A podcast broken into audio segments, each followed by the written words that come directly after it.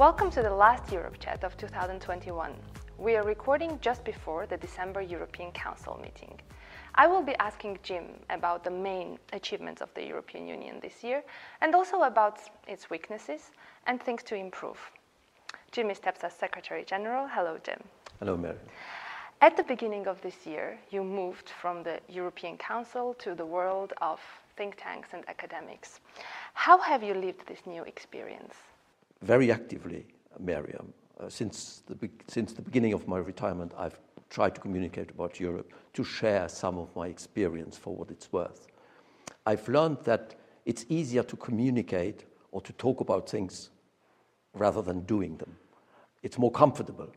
But I am still recently retired, so I still remember what it's like for the colleagues who have to really put their finger into the, into the pie and to have to work actively on it. Uh, so I have some understanding when things do not go 100% right each time. I would also like to add that I'm extremely pleased with the experience of TEPSA. Uh, this is a really interesting organization, 47 institutes across Europe and the neighborhood, uh, very dedicated staff, a small secretariat in Brussels. So I'm extremely pleased to have this structure to work with and to communicate about Europe. Thank you very much, Jim. Uh, we're also very happy to have you as our Secretary General. If you look back at the 2021, what were the biggest achievements of the European Union in your view? I'll try to answer that question, but before that, I'd like to say a word about the general context. 2021 has again been a difficult year because of COVID and uh, uh, all the energy it requires to combat uh, the pandemic. At the same time, we live in a global world where there are a lot of tensions, uh, there are tensions at our borders with Russia, Ukraine. There is Belarus, which instrumentalizes migrants. There is Afghanistan, where uh, the withdrawal raises a lot of questions about Western policy and our relations with the Americans. Very assertive China, which again also questions our relationship with the United States. And then, of course, we now have uh, Brexit with a government in London which is complicated. There are lots of questions to be solved. So it's a very uncertain environment. And on top of that, of course, we have had some difficult debates within the EU uh, about the rule of law, about democracy, about the primacy of EU law. So there are quite a few things out there. But coming to your question about achievement, I would still say that the handling of the COVID crisis overall uh, has been uh, positive uh, the procurement has worked. Today, if there's a problem with vaccination, it's not because we don't have vaccines, it's because part of our populations unfortunately do not want to be uh, vaccinated. The certification has worked. And then, of course, we have this massive uh, recovery and resilience fund, which is beginning to be implemented. The money has been raised, it's being transferred to the member countries. Uh, national plans have been negotiated between the member states and the commission in a very serious manner. Now, of course, the jury is out, but the start of this is, I would say, very positive. Concerning climate change, I would say that uh, the union contributed to a relatively positive outcome of Glasgow, the COP26, which at least maintains the process going, and there's some, there's some progress. Internally, the Commission has put on the table a very good proposal, Fit for 55, which we are now in the process of uh, negotiating.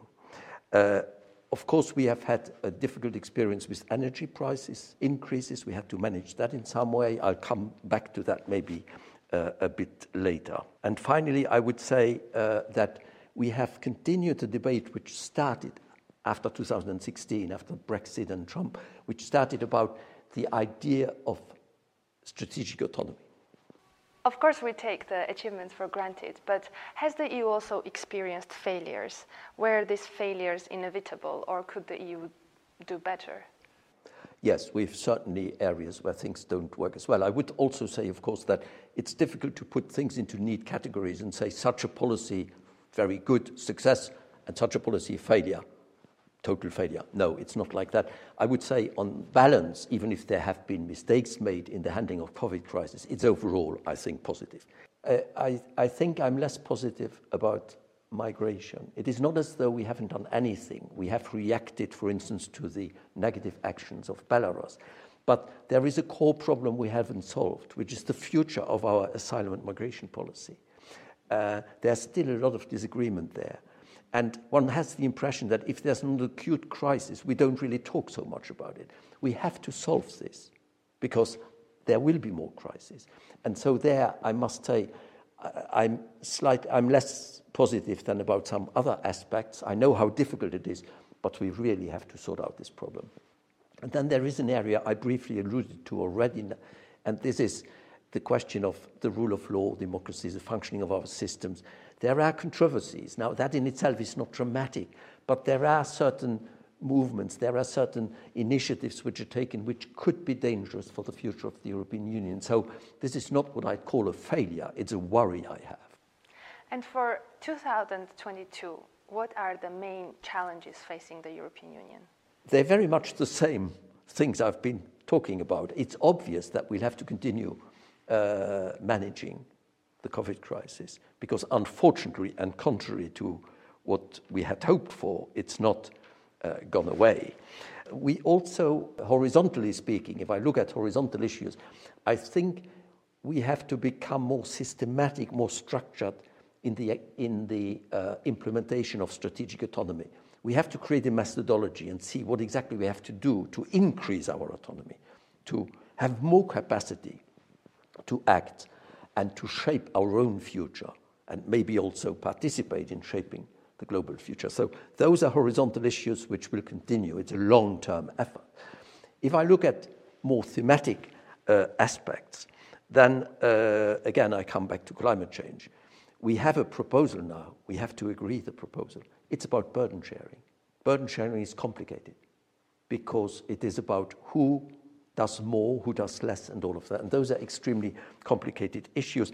We also have to look at this in the context of the energy policy. You've talked about the uh, price increases. Now, I see a positive relationship between the two because some people give the impression that because of the hike in energy prices, we shouldn't invest into the climate policy. For me, it's exactly the opposite.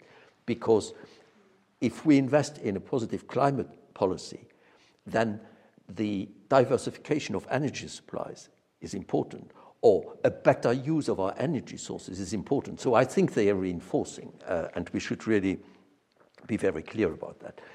Uh, a second theme, which is obvious again, is the digital revolution. Many initiatives are being taken, but I still somewhere am a bit frustrated by the fact that it's a lot of piecemeal initiatives, and there is maybe an overemphasis on defensive measures and regulation. I think we need those, but we also need innovation. We need industrial policy. We need to create platforms. We need to unleash capital and things like that. So, there, I think uh, I would really hope for a more systematic approach. Then, of course, there is a very important issue, which is the implementation of the national recovery plans, but also the question of our future economic governance. We have had a special regime for the last two years because we triggered the escape clause, so the normal rules in terms of fiscal consolidation have not applied. Sooner or later, we'll have to come back to this. The question will be how are we coming back? Exactly as before, or do we foresee more flexibility, which will be a controversial debate? Another question is that when the RRF was decided, the recovery fund and all that, it was clearly said it was a one off initiative. That was the understanding. But at the same time, if it works, for instance, I am quite certain that quite a few member states and people will say we should somehow make this a sustainable, a longer term approach. And again, it will be a very interesting uh, discussion. Uh, lastly, on this, in this field, uh, we're beginning to see a return of inflation, which would completely change the paradigm and the situation, and we'll have to really think very hard about this. Finally, I would mention the area of security and defense, not in the sense of the EU substituting itself to NATO and all of that, but in the sense of becoming a bit more autonomous, developing more capabilities, and having a more strategic outlook. And there we have a very important deadline uh, under French presidency, which is the adoption of people call a strategic compass, which means a discussion about what do we really need in terms of defense? What should we do to get there? And how should we do this in correlation with uh, NATO and the transatlantic alliance? So I think there are very, very many issues we have, we have on the table. Uh, so uh, I think that both our institutions, the member countries, the think tanks as well, have a lot of things on your plates. And I would wish them all uh, a steady hand, a lot of dynamism, and a very happy Christmas. Thank you very much, Jim. And thank you all for watching. And I wish you not only a Merry Christmas, but also a very Happy New Year.